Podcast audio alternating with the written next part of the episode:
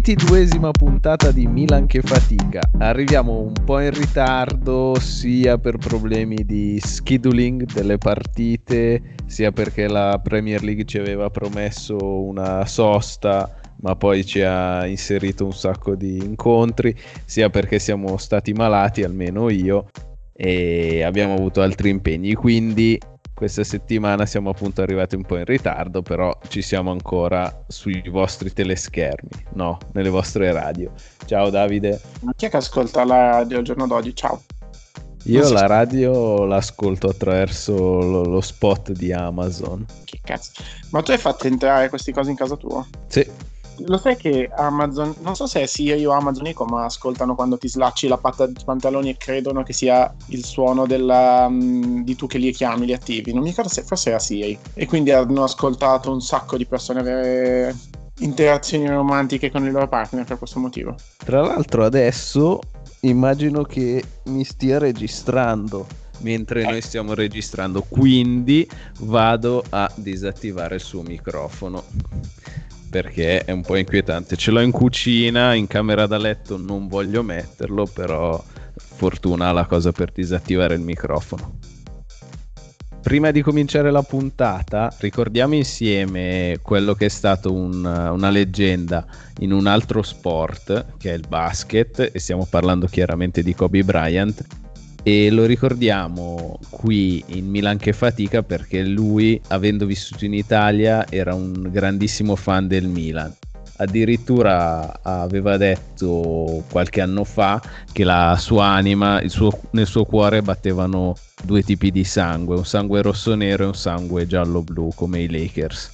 E sappiamo tutti che qualche giorno fa Kobe Bryant con la figlia e altre sette persone morto in un incidente di elicottero. Quindi eh, simbolicamente dedichiamo questa puntata a lui.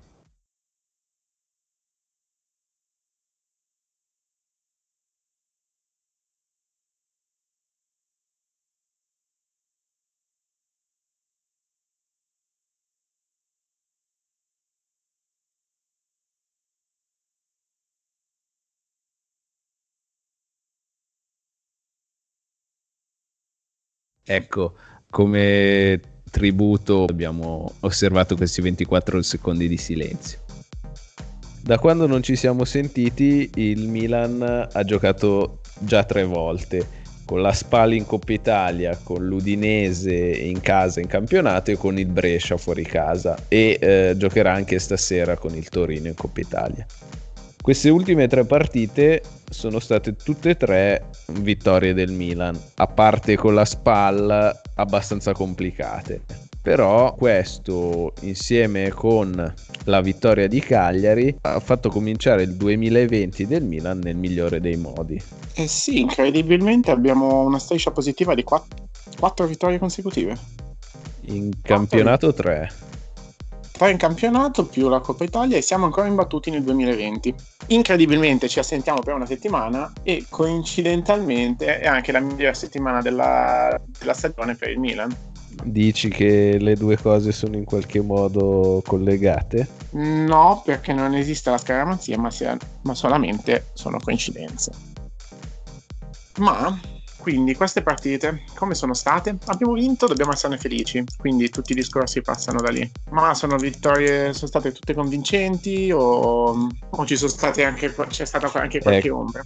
Allora, eh, togliamo la partita con la SPAL in cui abbiamo giocato con alcune riserve e la SPAL ha fatto lo stesso, però povera SPAL già si trova con i titolari in, all'ultimo posto in Serie A le riserve eh, hanno offerto al Milan uno sparring partner d'allenamento, diciamo. Infatti abbiamo vinto 3-0 tranquillamente, senza nessun uh, patema con Piontek che però si è mangiato due gol eh, facilissimi. Piontek ha segnato un gol, ha avuto quasi tre expected goal in quella partita, solo lui e niente, direi che non serve altro commento per. È stata molto allenante anche per come difendeva la spalla in una maniera abbastanza approssimativa. Però vabbè, è sempre bello vederci vincere 3-0 una volta ogni tanto, quindi pur come allenamento. Tra l'altro non ricordo nessun amichevole nel precampionato, nemmeno contro le squadre di Serie C vinte così largamente, per cui fa estremamente piacere. Sì, sì, sì, poi in Coppa Italia non è che sia così semplice sempre vincere, anzi io tutte le volte mi aspetto di fare fatica, di arrivare supplementari, invece no, questa partita è stata tranquilla, appunto, una vittoria facile. Vittorie facili invece non sono quelle che sono arrivate contro l'Udinese e contro il Brescia. Faccio un breve recap soprattutto della partita con l'Udinese. Cominciamo eh, la partita cercando di tenere il pallino del gioco e dopo pochi minuti un'incomprensione difensiva tra credo Teo Hernandez e Donnarumma. Donnarumma esce molto coraggiosamente come fa al suo solito, a volte anche stupidamente, e non riesce ad anticipare il credo lasagna. Lasagna serve Striger Larsen che colpisce dalla fascia a porta vuota e segna l'1-0 per eh, l'Udinese. Nel, passiamo al secondo tempo in cui Rebic, l'eroe delle ultime due partite, entra al posto di Bonaventura e proprio Rebic su un ottimo assist di Conti, su un'azione ben costruita, finalmente vediamo appunto Conti che fa uh, quello che sa fare bene, arriva sul fondo, crossa verso l'interno per Rebic che segna il gol dell'1-1. Il secondo gol del Milan invece arriva dal solito Teo Hernandez, un gol meraviglioso su calcio d'angolo e credo Cialanoglu cerca proprio il terzino che ha postato fuori dall'area di rigore che si coordina in maniera perfetta, calcia al volo 2 a 1, tifosi in visibilio, stadio che esplode, forse riusciamo a portare a casa questa partita. E invece no, all'85esimo lasagna su 85esimo 88esimo lasagna su confusione difensiva che lo lascia libero colpisce di testa 2 a 2 e sembrerebbe che eh, il Milan debba lasciare dei punti all'Udinese come all'andata.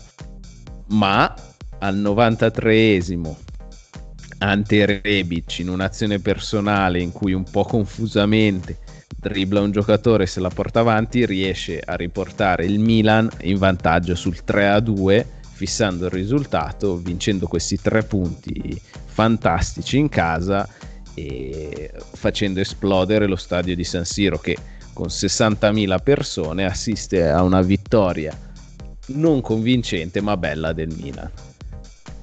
È una vittoria di carattere che in effetti ci mancava da tanto che uno dei problemi che abbiamo avuto di più nella prima parte di stagione era proprio il carattere. E hai dimenticato una cosa fondamentale, cioè che non è vero, non è una cosa fondamentale. Una cosa determinante nell'ultimo gol di Rebic è stato comunque l'appoggio di Ibra che gliel'ha messa giù col petto per passargliela. Mm-hmm, sì, Ibra eh, ci arriviamo anche nella, nella partita col Brescia, è stato determinante per quanto non così decisivo come con il Cagliari, magari. Si è mangiato un gol um, più o meno spalancato, aveva, cioè si è, man- si è, mangiato un gol che avrebbe dovuto segnare, ma allo stesso tempo il, anche lì il gol di Rebic è passato sue, dai suoi piedi. Esatto, con il Brescia eh, la partita è stata molto più chiusa e il Milan faceva fatica a trovare i suoi attaccanti, a trovare vere occasioni, però appunto eh, in alcuni casi sia con Leao che con Bennasser che poi con Ibra, la, quella più clamorosa, è riuscito a trovare gli attaccanti. Il Brescia però si è preso coraggio e per larga parte del secondo tempo ha assediato la nostra porta, difesa eh, strenuamente e con grande autorità da Gigio Donnarumma, infatti votato migliore in campo. Ancora una volta però eh, su suggerimento di Cialanoglu dalla, sini- dalla sinistra del campo, sì, Ibra mette giù un pallone con uno stop dei suoi sulla, sul lato destro serve in area la corrente Rebic, credo, o comunque Leao, eh, e Rebic si avventa sul rimpallo e segna appena entrato il gol dell'1-0 che ci regala i tre punti anche a Brescia. Scusa, mi, mi distraggo quando, quando, sento le cose e poi non ci ritorno più perché non poteva essere Leao. Non poteva perché... essere Leao perché era uscito. Eh. Comunque anche qua da subentrante Rebic risolve la partita. Sono state due partite appunto quindi non belle, vinte sì. molto con Donnarumma. Eh, direi la, la partita con l'Udinese l'abbiamo giocata comunque meglio. Abbiamo avuto anche più occasioni. Sì, eh, ci sono stati appunto quegli episodi per cui abbiamo subito due gol nella partita con l'Udinese, però direi che l'ho vista più convincente dal nostro punto di vista la partita con l'Udinese, anche se appunto eh, sono capitate quelle due occasioni Invece la partita con il, con il, Brescia è stata una partita appunto risolta da un, da un episodio ma che avremmo dovuto controllare meglio. Ecco. Sì, avremmo dovuto fare quello sforzo in più per segnare subito e contenere meglio le offensive sì di una squadra che ha un certo talento che è quello di Sandro Tonali che aveva un certo attaccante che poteva darci fastidio come Torregrossa ma che non avrebbe dovuto darci così tanto fastidio. Intanto il Brescia però ha dato fastidio a tutte le squadre che hanno giocato in casa, in casa loro a Lega Monti fuori casa hanno faticato la Lazio, che comunque ha vinto 2-1, ha faticato anche l'Inter, che sempre lì ha vinto 2-1, ma con il, la metà degli expected goals del Brescia in quel caso, e anche la Juventus ha vinto 2-1. Le hanno perse tutte però comunque di misura e non eh, rendendo la, vice, la, vita facile alle squadre di, prim, cioè, di, prima fascia che sono andate a giocare in casa loro. Sì, è una squadra mh, mm, solida quella del Brescia. Tra l'altro Tonali io l'ho visto bene in questa partita e non mi dispiacerebbe averlo dalla nostra parte. E purtroppo immagino che sia già mh, mm, fuori dalla nostra fascia di possibili acquisti. Mm-hmm. Immagino che adesso se non gli dai 50-60 milioni, come si usa dire, cash, non, non lo puoi già più portare a casa. Sì, immagino sia già più nel giro di Inter e Juventus. Ma io lo vedo più nel giro quasi di um, Paris Saint Germain e, e City e Juventus, wow. perché si fanno questi nomi. L'Inter comunque se dovesse, dovesse acquistare dovrebbe fare un prestito con diritto di riscatto con uh, pagamento l'anno dopo, come si è visto comunque con Sensi o Barella. Mm-hmm. Non è ancora quel tipo, cioè è, è, già, è, già, salita di livello, ma non è ancora a quel livello. Beh, l'unica variabile che potremmo spendere in più è la vicinanza a casa. Comunque un ragazzo che non ha ancora 20 anni. Sì, non so quanto possa fare la differenza quando poi al Brescia però dai, dai 30 milioni di meno. no, mm. più per il ragazzo che per il Brescia. Va bene, lasciamo perdere questo... Sogni realizzabili. Quindi queste ultime partite sono, sono, andate bene perché abbiamo vinto, ma come abbiamo detto abbiamo sofferto parecchio. E nonostante questo dato abbastanza contrastante, che nel, nel 2020 abbiamo subito solamente due gol contro l'Udinese, e sembrerebbe che la difesa è stata estremamente solida, in realtà abbiamo faticato tantissimo. Ed è solamente merito di Donnarumma che non abbiamo subito passivi peggiori o comunque non siamo riusciti a, a mantenere la porta inviolata. Questo secondo te a che è dovuto? Credo che questo sia dovuto al cambio di modulo che eh, per quanto possa cambiare le carte in, in attacco, in costruzione, secondo me è sempre eh, abbastanza rischioso, non lo so, o comunque bisogna sempre tenere in conto che eh, cambiando certi meccanismi, cambiando certi automatismi, la difesa ne possa risentire. Visto che gli interpreti, a parte Chiaer, non sono cambiati, Chiaer è, è entrato al posto di Musacchio perché Musacchio si è infortunato. Tra l'altro, è vero, noi ci siamo parlati, Chiaer non era ancora arrivato in squadra. Mm. Quindi, quindi grande chiaro nel senso è arrivato lui ha fatto questa station. Vai scusa tra parentesi.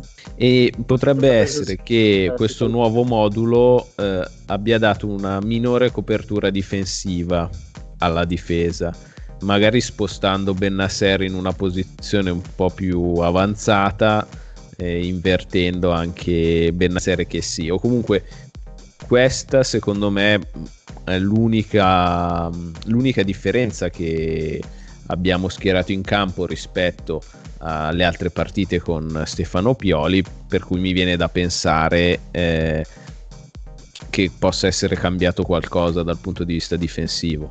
Beh sì, diciamo, con... allora il problema che abbiamo avuto secondo me è stato che con il centrocampo a due, perché effett... uh, la linea mediana è, passata ad avere tre giocatori a due, in tutte queste ultime uscite si è trovata in inferiorità numerica contro l'Udinese che gioca con una linea 5 a centrocampo e quindi comunque mhm. avevano sempre un giocatore in più da prendere. E lo stesso contro il Brescia, il Brescia non mi ricordo la formazione, lasciamela controllare. 4-3-1-2 ah 4-3-1-2 eh, mentre contro il, anche contro il Brescia eh, che giocava con il 4-3-1-2 la zona centrale del campo era abbastanza densa con eh, 4 giocatori. E eh, Bennassera e che si sono trovati in inferiorità numerica. Soprattutto una delle difficoltà più grandi è stata quella di eh, capire chi doveva marcare Tonali e questo compito, eh, sbagliando, finivano molto spesso per ricoprirlo o, um, o Bennassero che sì, quindi uscivano dalla, mm, dalla, dalla parte centrale. Cioè, si alzavano per andare a prendere il loro regista basso, svuotando ancora di più il centrocampo. E abbiamo sofferto moltissimo queste situazioni, appunto e l'errore lì è stato anche che toccava um, chi, cioè non toccava che si ritrovavano che sia Benasera ad alzarsi a prendere il, i loro centrocampisti perché chi se ne sarebbe dovuto occupare era Leao che è stato un po' abbastanza pigro nell'ultima partita e non ha svolto bene i compiti di copertura. Sì, oltretutto, eh, vedendola proprio qua sul campo, riesco a, anche a ricordarmi bene come erano gli accoppiamenti. Teo Hernandez doveva andare a prendere Bisoli, cioè la mezzala a destra. Andrea Conti, De Sena la mezzala a sinistra. I due centrali erano impegnati su Torre Grosse e Aie, quindi uno tra Bennasser che sì prendeva Romulo e uno dei due prendeva Tonali. Quindi avevamo tutti accoppiati di solito eh, con un altro tipo di formazione riusciamo ad avere magari due centrali su un solo attaccante e quindi avere sempre il modo di, eh, di avere una, un raddoppio più facile avendo uno dei centrali difensivi eh, che non ha compiti di marcatura quel punto però il pressing salti facilmente comunque perché cioè, devi inseguire la palla come diventa un torello. Soprattutto se utilizzi i terzini in costruzione ti usi terzini in costruzione se sono tutti accoppiati basta che una punta non fa il pressing su chi deve e, e, e saltano le coppie. E infatti sì eh, infatti era uno dei problemi più grossi credo sia stato quello perché Cialanoglu e Castiglieco per quanto si impegnano per quanto possano coprire sui terzini non, non sono adatti entrambi a difendere. Cioè eh, possiamo permetterci di schierarne uno dei due forse dal punto di vista difensivo in un no, 4-4-2 allora Cialanoglu comunque sul compito difensivo lo fa bene. Il punto è che avrebbe, ripeto, secondo me dovrebbe, quello che doveva aiutare di più era Leao. Poi nel secondo tempo, infatti, quando è entrato Rebic al posto di Leao, Leao cioè Rebic, da quello che mh, mm, si vede, da quello che sentito, dicevo, il possesso palle è migliorato nel secondo tempo. Con eh, appunto eh, quando qualcuno è riuscito ad andare a farlo meglio, quel, quel mestiere di passargli di più il, il, primo, il primo portatore.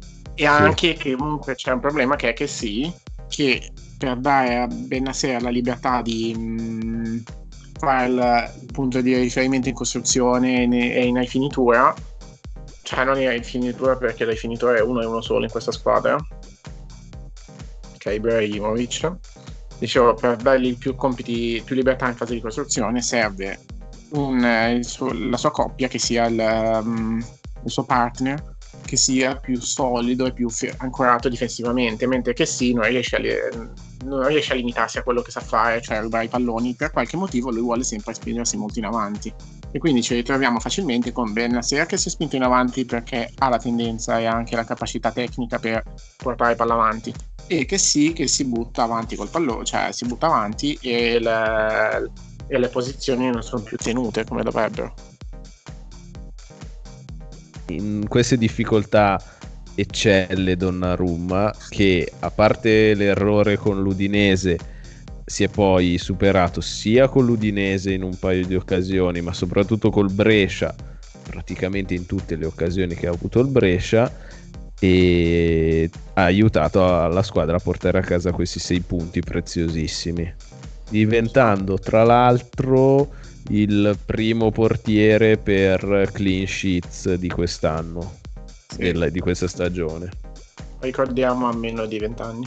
Donnarumma eh, si sta parlando del suo rinnovo noi siamo ancora uh, tra i massimi sostenitori del fatto che a qualsiasi costo deve essere rinnovato. Sì, alla fine che, che sarà mai spendere un milione in più per un giocatore che è un top nel ruolo al mondo per poi invece perderlo e andare invece a rischiare di cercarsi un portiere che non sai se sarà all'altezza. Certo, dice il ruolo, il portiere comunque è determinante fino a un certo punto, ma lo, lo si è visto in queste partite quanto invece sia determinante se abbiamo una certezza è Gigi Donnarumma e da lui bisogna ripartire sempre. Leao invece al contrario sembrava essere ma non è che sembrava essere eh, ripartito bene è che anche lui si adatta un po' a quello che è la costante del Milan di questi anni cioè l'incostanza non, eh, non riesce a a giocare bene due partite di fila. L'abbiamo visto sia contro l'Udinese sia contro il Brescia inconsistente. Fa delle buone cose, però Fa delle tempo... buone cose, sì, sì, sì. Però troppo poche. Mm, rimane, rimane forse poco rimane fumoso. Sì, ah, è... coinvolto è coinvolto perché comunque aiuta nella, mano... cioè, aiuta nella manovra secondo me dal poco che ho cioè, visto Bara sentito. Ah, Aiuta no. la manovra, fa il suo. Almeno con il Brescia, eh, cioè, viene coinvolto poco, quelle volte sembra poter far vedere qualcosa, cerca lo scambio con Ibra, eh, cerca la giocata, quella un po' più difficile, che ci sta, eh, però non lo so, sì, non si sta Ri- allora, lo, rimandiamo, è... lo rimandiamo alla prossima partita. Sì, non è, non, è, non è, ancora determinante come speriamo. Cioè, i colpi ci, secondo me ci sono. E poco decisivo, cioè, poco decisivo nelle sue giocate, poco incisivo molte volte. Poi adesso, appunto, abbiamo Rebic in stato di grazia.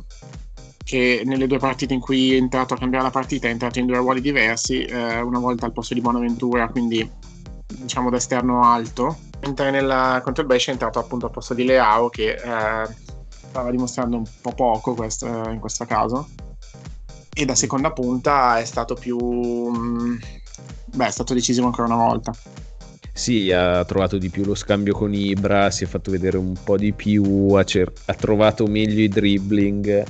Forse una, cioè una delle.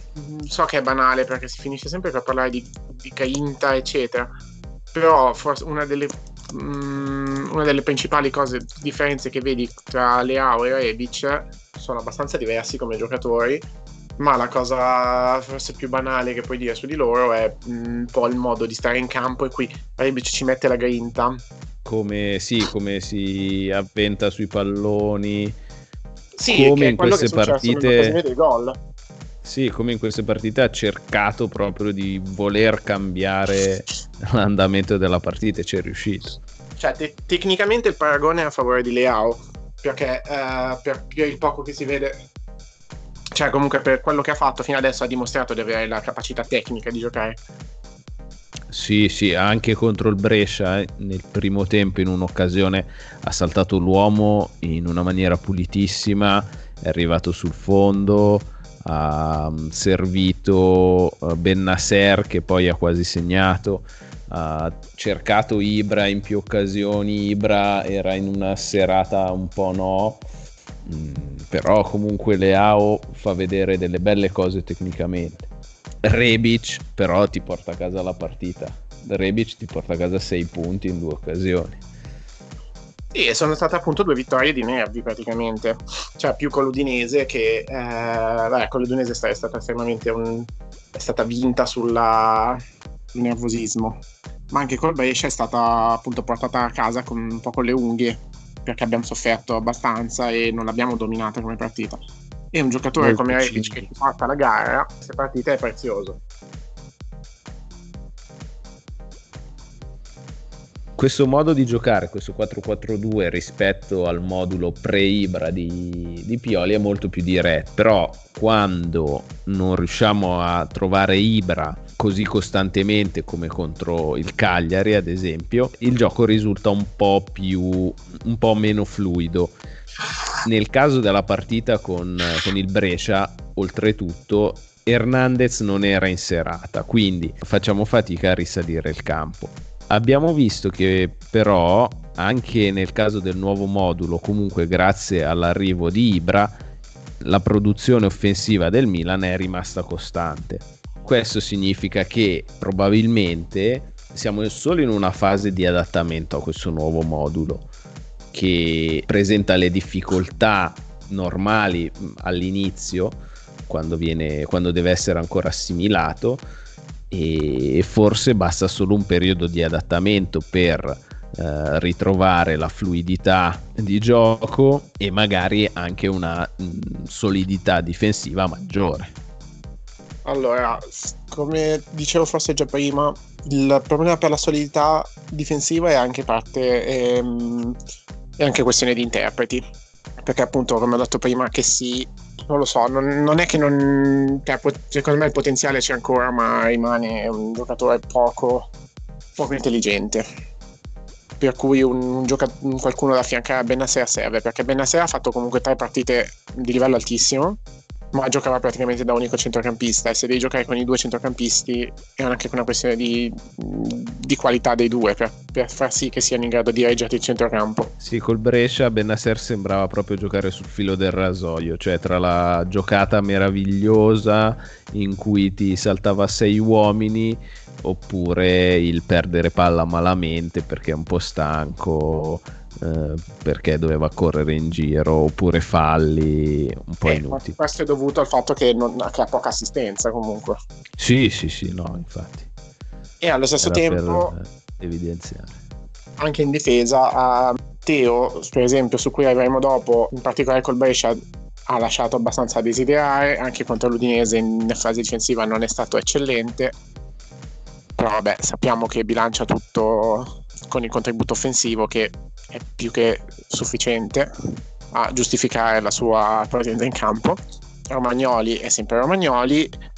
Chiara che eh, per quanto da quando ce l'ho in campo sono arrivate solo vittorie, non mi ha fatto così tanto impazzire. In particolare mi ricordo bene contro l'Udinese in cui c'è stata un'occasione in cui Lasagna l'ha bruciata in velocità e lui ha, ha sofferto molto. Stiamo giocando con un modulo a cui viene chiesto alla linea difensiva di rimanere abbastanza alta e coprire grandi spazi di campo, lui è un giocatore lento e, e massiccio, mm, eh, sarebbe, perfetto per difendere bassi in area e quindi quello che gli viene chiesto non, non è adatto particolarmente a lui magari. Mm, sì, lo, lo...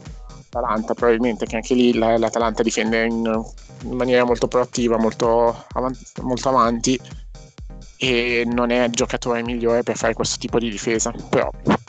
No, io davvero forse lo nomino questa volta, poi basta.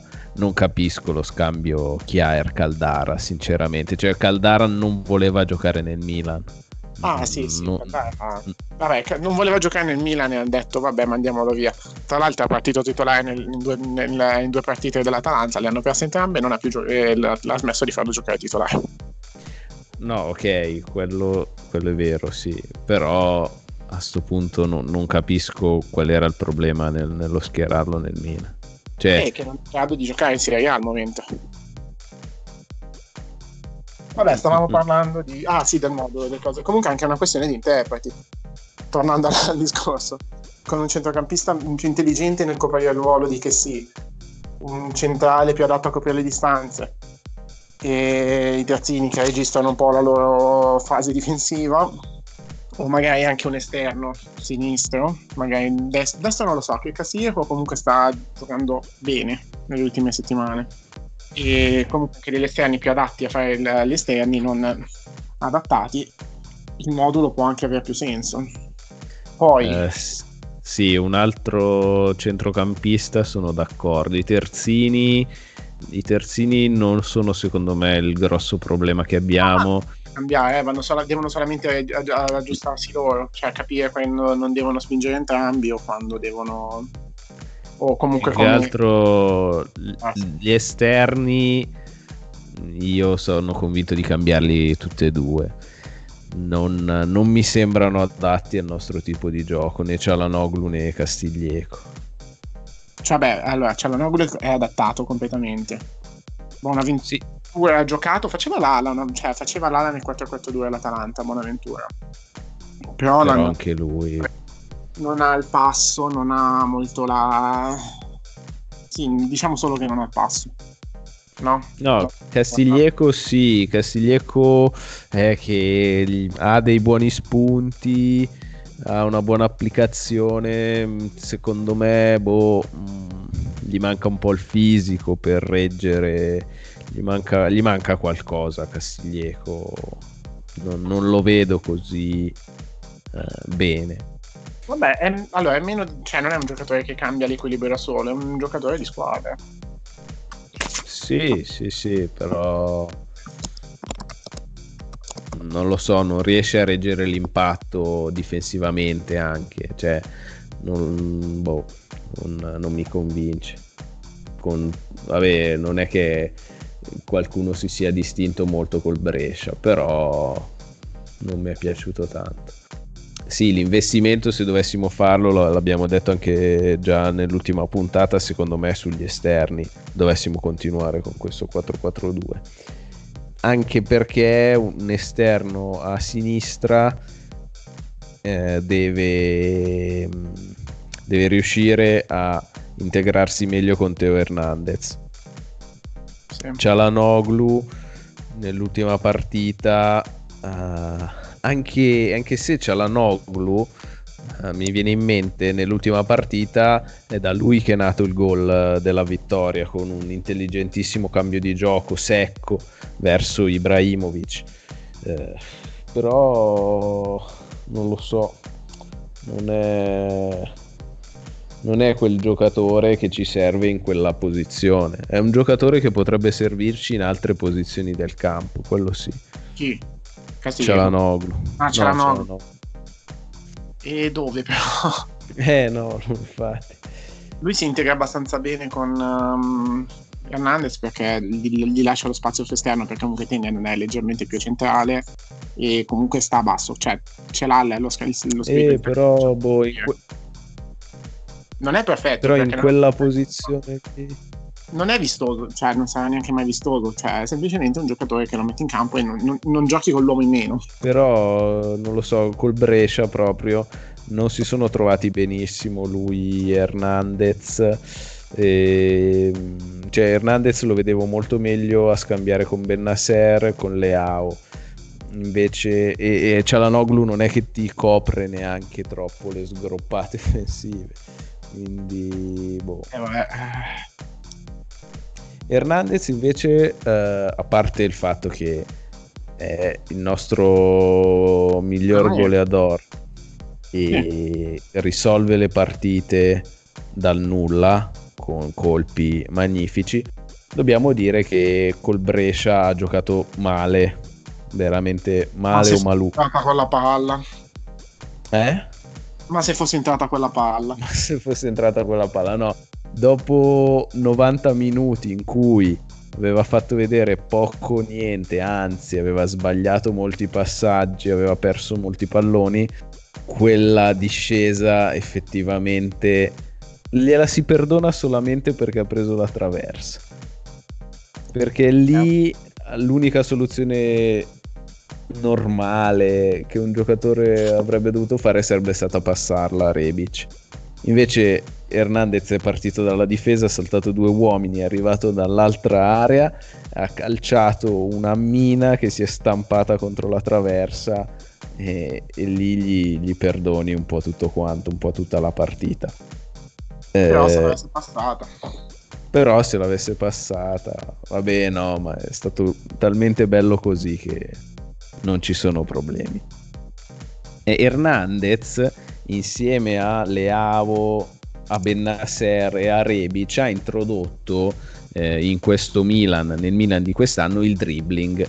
Noi non, uh, fino all'anno scorso non avevamo nessun uomo, nessun giocatore che, capace di saltare l'uomo, invece adesso costantemente abbiamo ben tre se non quattro eh, con Castiglieco anche cinque armi che permettono di appunto di saltare l'uomo, evitare il pressing.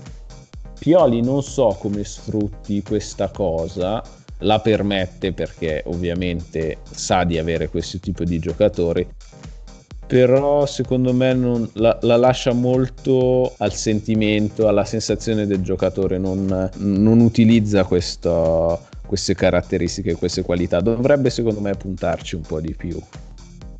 Il problema è che Leao e Hernandez è un terzino, quindi come fai a costruire l'uno contro uno un terzino? Benassia comunque oh. è centrale, non deve essere lui, cioè, cioè per quanto sia forte non, non è una, un'arma su cui puntare. Potresti Beh, lì beh, poi... Potresti no, giocare. però Bennasser ad esempio potrebbe essere sfruttato per evitare il pressing, cioè sistematicamente eh, si passa palla a Bennasser gli si... e uno, uno, dei giocatori che ha di fianco gli offrono la soluzione di passaggio mh, mm, puntando sul fatto che lui salti l'uomo. Eh, ma è, una scommessa. È sbagliato perché comunque tu, ok, ok che abbiamo saltare l'uomo, ma non è una situazione, cioè non puoi puntare sulla costruzione del gioco su, grazie al fatto che lui salta l'uomo saltare l'uomo lo puoi usare come eh, strumento di, eh, cioè per fare l'ultimo pezzo, l'ultima fase. Perché mm, non lo so. Un rischio puntare sul, sul saltare l'uomo per, in fase cioè... di costruzione. Sì, non, uh, è una cosa che non ti, cioè almeno lasciandola in mano a giocatori che sono buoni di farlo, uh, non ti crea così tanti palloni persi, eh, occasioni. Cioè, comunque un conto se lo fai, cioè se lo vieni messo. Mm-hmm. Tu metti un giocatore di ok, noi costruiamo l'azione sfruttando la, sfruttando la tua abilità nel dribbling. Diventa comunque, cioè lui ne proverebbe di più a partita e poi calerebbe comunque l'efficacia perché comunque diventa una forzatura mentre un conto è se lo metti appunto tipo so, quando una squadra sfrutta la capacità nel dribbling dei suoi giocatori in genere sono gli attaccanti cosa fai tipo sposti tutta la maggior parte degli uomini sulla destra fai un cambio di gioco veloce la, la, la si trova nel 1 contro 1 e può puntare l'area quello sì però diventa mm. difficile sfruttarla in altri ruoli del campo perché comunque è pur sempre un, um, un rischio se, cioè è un, è un azzardo comunque sì, sì, che sia un rischio, mm, siamo d'accordo. Però boh, lo, lo verrei sapendo anche che quanto, è in grado, quanto sono in grado i nostri giocatori di vincere i dribbling, proverei di più. Va bene, dopo queste tre vittorie ci troviamo al sesto posto. Sembra un po' random, tipo all'improvviso si ritroveranno al sesto posto. E beh sì, un po' all'improvviso soprattutto avendo incrementato i nostri gol ma non avendo ancora superato i gol di Ciro Immobile che guida la, class- la, particolare classifica marcatori Immobile vs Milan di un punto di una lunghezza con 23 gol contro i 22 gol fatti dal Milan. In qualche modo ci siamo arrampicati fino al sesto posto. Sesto posto eh, in, con uh, proprietà con Cagliari e Parma che mm, vorrebbe dire Europa League. Sì, ma mi va anche bene, ti dirò, in questo momento storico. Eh beh sì, non, non, non penso, a meno di continuare questa striscia di vittorie per sempre, non penso di, eh, che il Milan possa avere degli obiettivi migliori. non so, sento gente che parla di puntare, eh, possiamo arrivare alla Champions, eccetera. Manteniamo la calma. Sì, infatti. La Champions sono otto punti e due squadre che sono Roma e Atalanta. Esatto, non... vedendo chi abbiamo davanti non mi sembra una cosa fattibile, anche il quinto posto per assurdo mi sembra improponibile. Mm-mm. L'Atalanta quest'anno è su un altro pianeta, la Roma pure. No, beh, la Roma non è su un altro pianeta, ma è molto più costante di noi. Noi dobbiamo, anche visto come, sono, come le abbiamo vinte le ultime partite, dobbiamo ancora dimostrare costanza perché potevamo tranquillamente non vincere le ultime due. E comunque dietro abbiamo delle squadre da cui guardarci, perché il Napoli ha vinto contro la Juve, ha vinto in Coppa Italia contro la Lazio. Magari Napoli ha... magari si sta rimettendo in carreggiata. Abbiamo anche il Verona che ha una partita in meno e che incontreremo nella prossima partita di Serie A. Mentre invece appunto stasera giochiamo contro il Torino in Coppa Italia. Come la vedi? Il Torino, allora noi schiereremo la solita formazione un po' rimaneggiata, quindi con Piontek al posto di Ibrahimovic. Eh, credo chi, chi, è che è squalificato tra Bennasser e Hernandez? Bennasser, vero? Eh, quindi immagino schiereremo Bennasser titolare, eh, magari con Krunic, magari ah, Suso. assieme a quanto pare. Leao e Rebic? Gli ultimi... Ah, beh sì, certo, Rebic, Rebic non è mai partito titolare in queste partite, quindi ci potrebbe stare. Torino non mi sembra in forma, vedremo.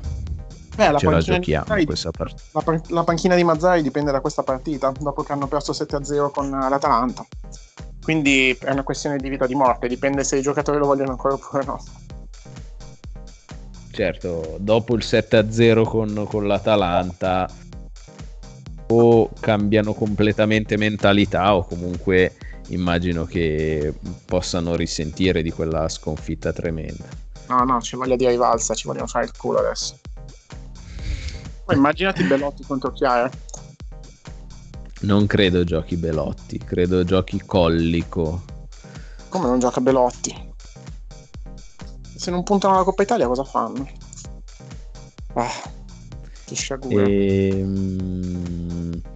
niente, la, la, prossima partita invece contro il Verona, e, e Bennasser che manca contro il Verona, uh, non mi sembra una delle migliori cose che ci sono capitate negli ultimi tempi. Si è che però... è una partita pure. Eh? va anche bene perché quella dopo è contro il, il, de- il, de- il derby. derby. Ah no, però dico, forse tanto il derby lo perdiamo comunque, quindi tanto valeva. Manca Lautaro Martinez però nel derby. Eh? L'ho espulso per proteste e si è preso due giornate. Sì. Però, vabbè, vabbè. ma del derby parleremo più avanti. Ah, eh, vediamo, vediamo. Do- dobbiamo, dobbiamo confermare questo stato di forma dobbiamo fare il risultato stasera col Torino e dobbiamo vincere col Verona. E poi possiamo cominciare a parlare di qualcosina. Dobbiamo vincere tutte in sostanza. No, stasera possiamo anche... Eh, non puoi pareggiare. non si può pareggiare. Possiamo vincere i rigori stasera. Possiamo? No, perché poi dobbiamo giocare ai supplementari e sal cazzo. Comunque ti do una statistica inter- interessante. Se le vinciamo tutte da qui alla fine, possiamo andare in Champions. Ah, possiamo vincere il campionato? Credo di no, perché in ogni caso credo facciano più punti di noi davanti. Cioè, no, che se... però statisti- cioè, matematicamente siamo ancora in ah, tempo. Beh, sì, sì. matematicamente sì, credo che se le perdano tutte quelle davanti.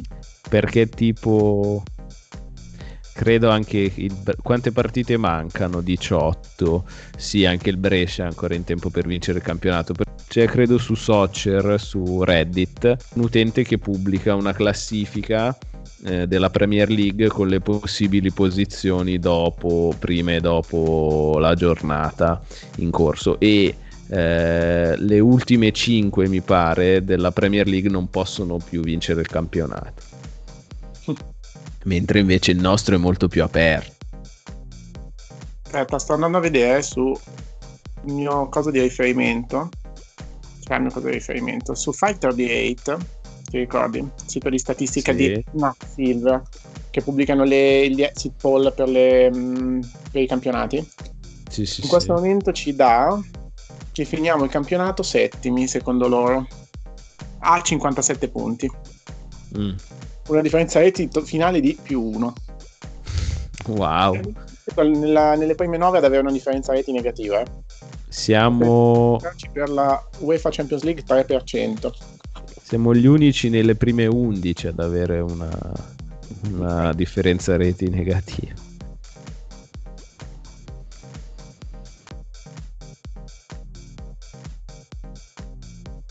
Speriamo di... che le influenze siano passate e di poter eh, ricominciare con uno schedule un po' più Regolare. Comunque regolare. che, che- che- che sta a dire? Non si dice schedule. No. Sembra il nome di una tipo di un gruppo rock eh, così. Gli Te lo faccio ascoltare. Perché non riesco a dirlo neanche. Cioè, io non riesco a dirlo. Gli skid row. Sì, tipo gli Skid Row. schedule, Shadow. che cazzo è? Shadow. Ah, schedule, Shadow. Shadow. È She. Lo devi leggere She. Shadow. Ah, Sì, no. schedule. Sì. Ah, ah, ok. Ok. non è cinese. Ah, non è schedule. Vabbè, Eh, ma no. i nostri utenti italiani lo capiscono meglio. Quindi dai, ci salutiamo Davide, che così io comincio a tagliare la puntata. Va bene. E io eh, cerco di capire cosa è successo nell'ultima ora in cui mi hanno scritto. Bella, buon Milan Torino. Eh, anche a te. Ciao.